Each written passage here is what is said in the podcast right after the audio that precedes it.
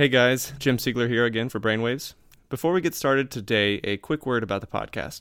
We've had over 50 unique contributors who've helped put together their own episodes and review content for us for the podcast, and we're still growing. There have been tens of thousands of downloads in the last year since we started as a small time educational program based out of Philadelphia. So, if you haven't already, let us know what you think of the show by rating us on iTunes and Stitcher and whatever other podcast medium you use. We really appreciate it.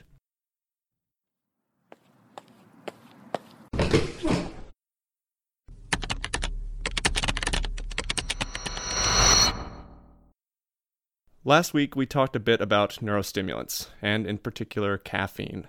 As a promoter of wakefulness, a stimulator for attention and learning, and as a supplement for athletes, caffeine and other neurostimulants have enormous potential for occupational use, and not just personal use.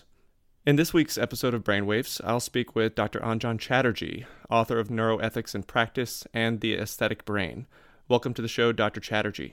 Thank you. Thank you for having me here. Did you know that you have a Wikipedia page? Uh, I did know that. Uh, the last time I looked, which was a while ago, it was kind of out of date. It's a few years old in terms of the information in there, but I did know I had a Wikipedia page. I think that's so cool that you have your own Wikipedia page, you know, along with all the presidents of the United States and famous athletes and all that stuff. There you go. So, from your Wikipedia page, and from what I've learned about you over the last three years we've known each other, I know that you specialize in neuroaesthetics and cosmetic neurology. Without getting into too much detail here, what is cosmetic neurology? So, to be clear, people should know that I'm a cognitive neurologist, and a lot of my research is also on spatial cognition and language. But to the question of cosmetic neurology, it's one aspect of neuroethics in general. And it's basically the idea that one can start using neurotechnologies to enhance normal cognition and emotion uh, rather than simply treat disorders.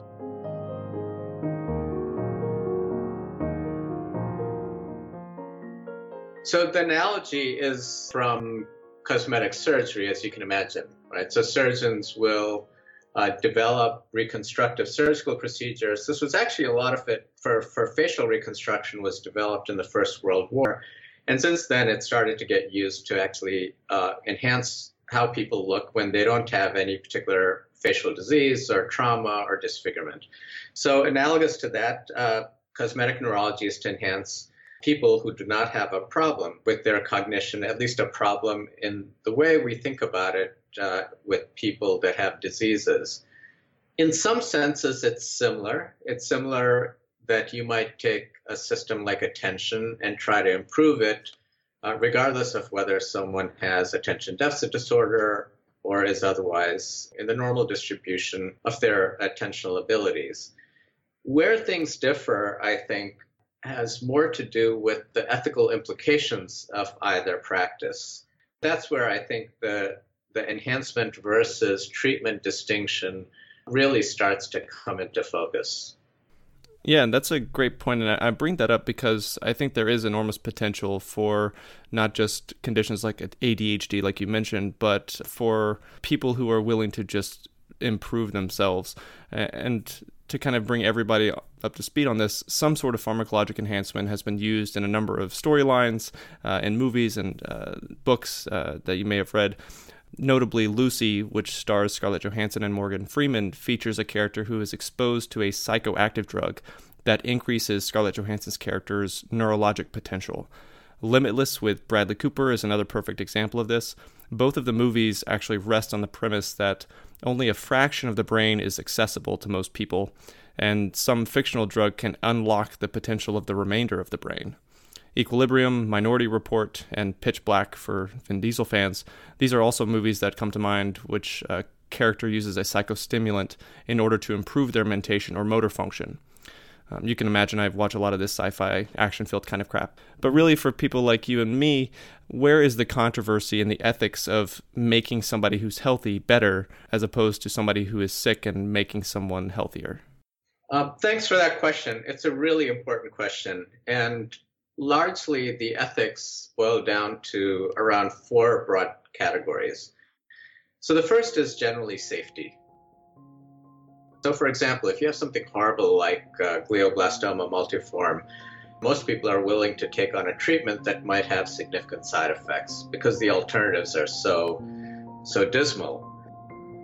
Uh, but in the case of someone who is otherwise completely healthy, if there are potential side effects, uh, the question arises uh, what level of risk is worth the potential benefit?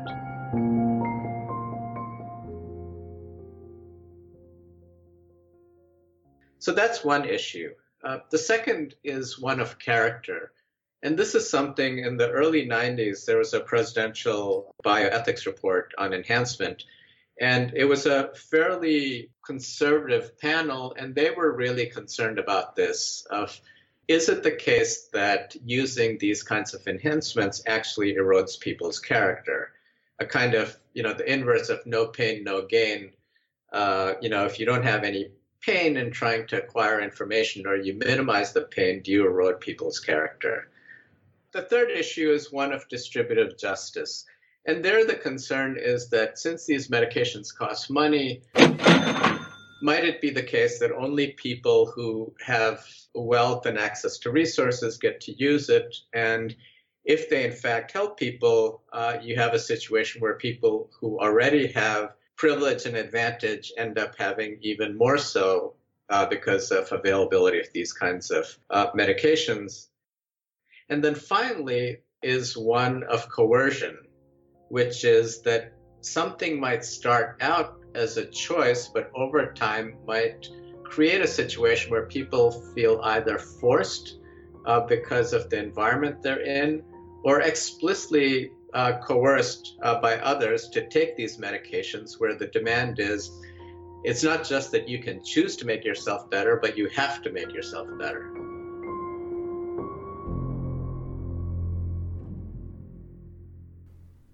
And I think that that really segues nicely into the next subject, which is that there is true precedent for this type of intervention, at least neurologically speaking. In 2002, as an example, a trial was conducted among Navy SEALs in which trainees were randomized to caffeine or placebo. The outcome results were obvious. As you would expect, SEALs who received caffeine performed better on cognitive assessments testing psychomotor vigilance, which is defined as the ability to recognize and respond to rare but critical stimuli. Caffeine also improved reaction time and memory without adverse consequences or impairment in marksmanship, a military task that can be affected by the tremor induced by caffeine. So, since that study and even before then, a number of similar investigations have been published which evaluate caffeine use in the military. Most are positive, as you'd expect, favoring the caffeine or an alternative neurostimulant, and I think the results are pretty compelling. But say a study is published that indicates Marines who engage in combat while on caffeine are more likely to survive, or by whatever means can save the other Marines from dying, when compared to Marines who do not use caffeine. Is it justifiable then to mandate caffeine use among soldiers who go to war?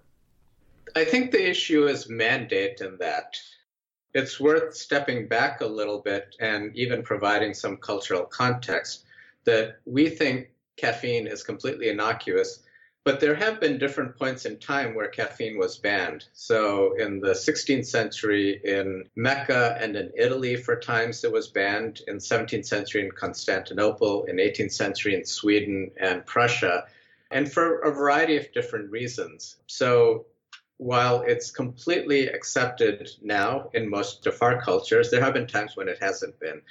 I think the issue is mandating uh, and the question of whether you can require someone uh, to take uh, something like caffeine or other drugs. My understanding is that the armed forces does right now provide packaged caffeine uh, in massive quantities. Uh, I don't mean massive quantities for the individual, but but it's widely available for our military personnel uh, to be used as they see fit. Yeah, and so I think it is a nice thing to have as an option, like you said, not to necessarily mandate it because of the ethics reasons you kind of pre specified. Uh, and caffeine is relatively innocuous at lower doses, uh, especially when used in these clinical trials or retrospective studies. I guess it wouldn't surprise the listeners to know that the use of psychostimulants in the U.S. military, particularly for amphetamines, dates back to as early as World War II, not just for the U.S., but for other countries and especially in Germany. Amphetamines, which act somewhat similarly to caffeine, technically their mechanisms are different. These drugs were sanctioned for official use by the Strategic Air Command in 1960 and the Tactical Air Command in 1962. Amphetamine pills, affectionately known as Go pills, had been provided to U.S. Air Force pilots in Vietnam, Operation Desert Storm, and Operation Enduring Freedom, which included bomber missions that lasted up to 44 hours for some pilots. The missions likely were impossible without the use of amphetamine stimulants, and pilots overwhelmingly reported these pills to be either beneficial or even essential. Although they were not technically required, 50 to 90 percent of combat air patrol pilots reported using these psychopharmacologics. Traffic, 1 o'clock, 10 miles, westbound, feet. In the absence of amphetamines, pilots not infrequently reported falling asleep during long flights and missions, which could have most certainly impacted their survival and the success of these missions. According to a formal report by Andrew Meadows, who's a pharmacologist and a major in the U.S. Air Force, non pharmacologic strategies such as limiting time on task, rest breaks, and adequate pre mission sleep, while somewhat effective, may be impractical or impossible given the operational demands.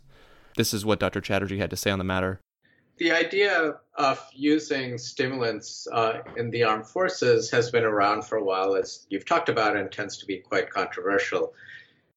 In some ways, it's controversial because people are concerned about what it might do to people's judgment and whether it interferes with a kind of response inhibition where people might be more quick to react when what you might want someone to do is to inhibit a response. And this was brought into particular uh, focus in an incident called the Tarnak Farms incident, in which uh, there was a, a, tragedy that happened on the basis of friendly fire. Where uh, I think what Dr. Chatterjee is referring to here as the Tarnak Farm incident took place in 2002 during the war in Afghanistan, where two American F 16 pilots were returning from a 10 hour night patrol mission. The pilots, Majors Harry Schmidt and William Umbach of the U.S. Air National Guard, descended upon a ground-based combat zone, where Schmidt voiced concern that this force was attempting surface-to-air fire against the two pilots. This area, which was near Kandahar, Afghanistan, was known to have been occupied by Taliban forces recently, and the pilots had been briefed on this matter before their mission. Despite warnings from Umbach that the forces may have been friendlies, Schmidt felt he and Major Umbach were being fired upon and responded using lethal force.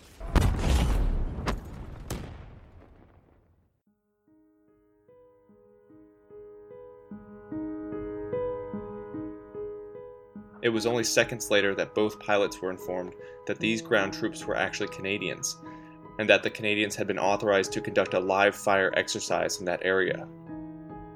Four were killed, and eight were wounded in the friendly fire incident.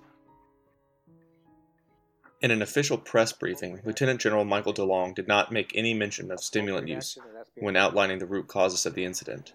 The board found the cause of the friendly fire incident to be the failure of the two pilots to exercise appropriate flight discipline, which resulted in a violation of the rules of engagement and inappropriate use of lethal force. The board further found Major Harry Schmidt, the pilot responsible for making the decision to fire upon the Canadian forces, issued an official apology to the families of the four soldiers who had died. His words were Finally, I would like to tell the families of Sergeant Ledger, Corporal Dyer, Private Green, and Private Smith that I'm deeply sorry for what happened. I will always regret what happened that night.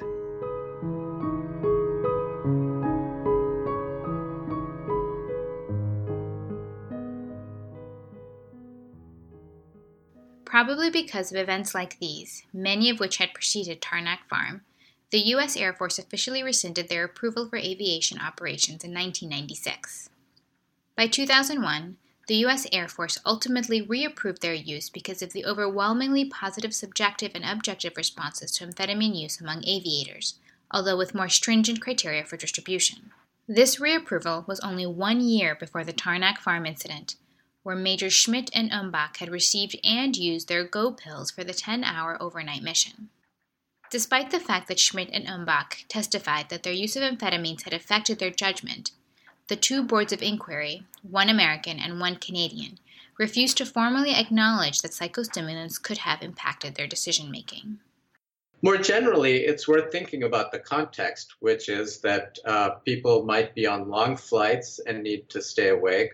Uh, sometimes personnel get separated on the ground uh, and have to try to survive on their own. And in each of those instances, vigilance, of course, is really critical. And so one might argue that there are ways in which, in those situations, these stimulants might have a role in the survival of these particular individuals.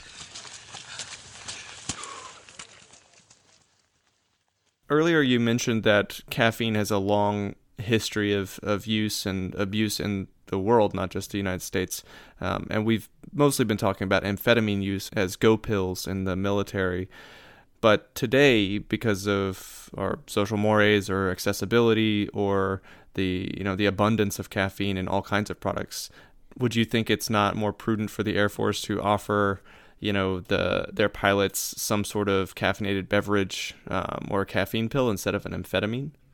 Well, I think they do uh, make those available, so I think that is there. The desire is to find medications that are more effective that last longer and have fewer side effects. Uh, you know, and that's the, the goal of people who treat these kinds of disorders of either attention or vigilance or the effects of sleep uh, deprivation. That's everybody's goal. And so I think they would like such medications to be developed, and they almost certainly will be in the near future as we continue to do research on these systems uh, and develop the pharmacology to treat those systems the debate for these and other non-pharmacologic interventions like improving sleep quality and requiring that you know pilots and other you know occupational workers have you know more sleep at home and more time away from work. And there's no doubt that this kind of dilemma the dilemma of improving alertness of people whose fatigue could result in devastating consequences consequences it might spill into other occupational disciplines. You know take for example you and I as medical professionals do you think it's possible that on call physicians who are working for 24 hours or more be offered some sort of a go pill one of these days? Yeah, so that's a question I raised as a hypothetical in the first paper I wrote about this in 2004. And it fits along with the military as an example of a, a broader scenario in which you ask the question is there a greater good that outweighs an individual person's civil liberties? Right? That's what you're saying is can you mandate one person doing something even if they would prefer not to because the overall benefit outweighs uh, that kind of respect for a person's autonomy.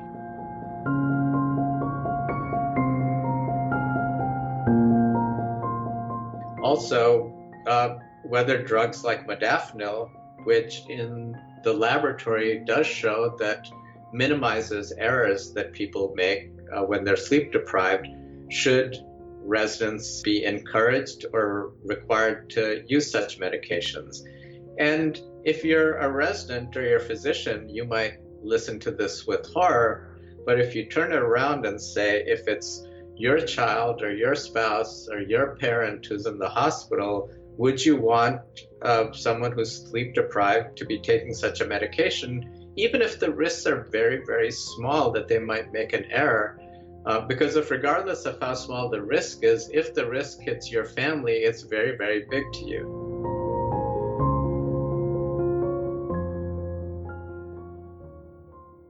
Uh, my own bias is to think that it makes me very uncomfortable to think that we might mandate uh, or require residents to take such medications rather than try to introduce other structural changes, whether that's being restricting hours or having other physician extenders to mitigate the situations in which people would be vulnerable to making those kinds of errors.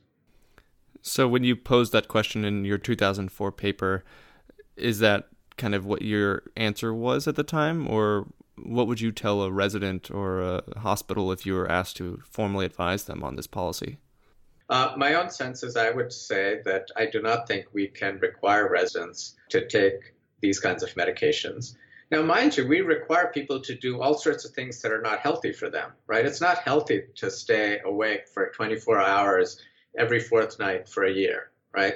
So the precedent of requiring people to do things that are not good for their health, yeah, we've already crossed that threshold.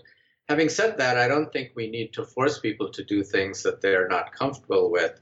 Uh, and this is where I do think whether restricting hours, hiring more people, whether it's other healthcare professionals, if you can't afford to have more residents, to try to maintain the quality of care of patients without disrupting or undermining uh, people's individual autonomy.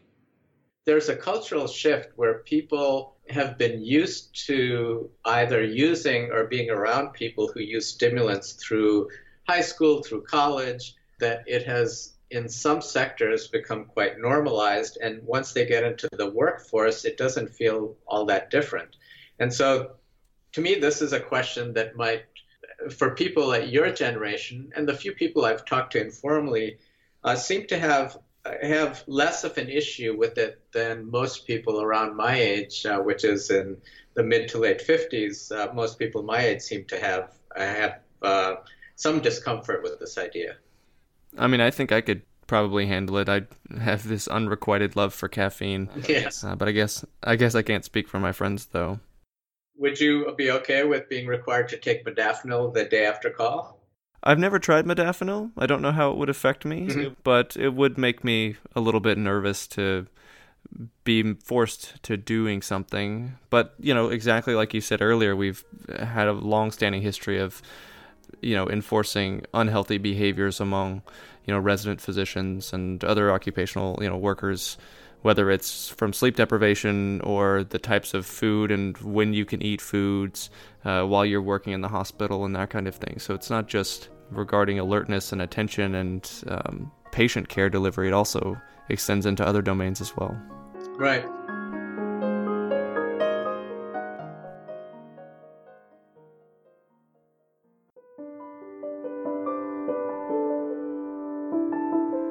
That's all we got for the show this week. I'd like to thank Dr. Anjan Chatterjee for being on the show with me today and for walking me through cosmetic neurology. You can learn more about everything we discussed today in his two books, Neuroethics and Practice and The Aesthetic Brain, and in the summary we post on our website with every episode at brainwaves.me. The music this week was courtesy of Kai Engel and Peter Rudenko. I'd also like to thank Erica Mejia for her assistance in the production of this episode.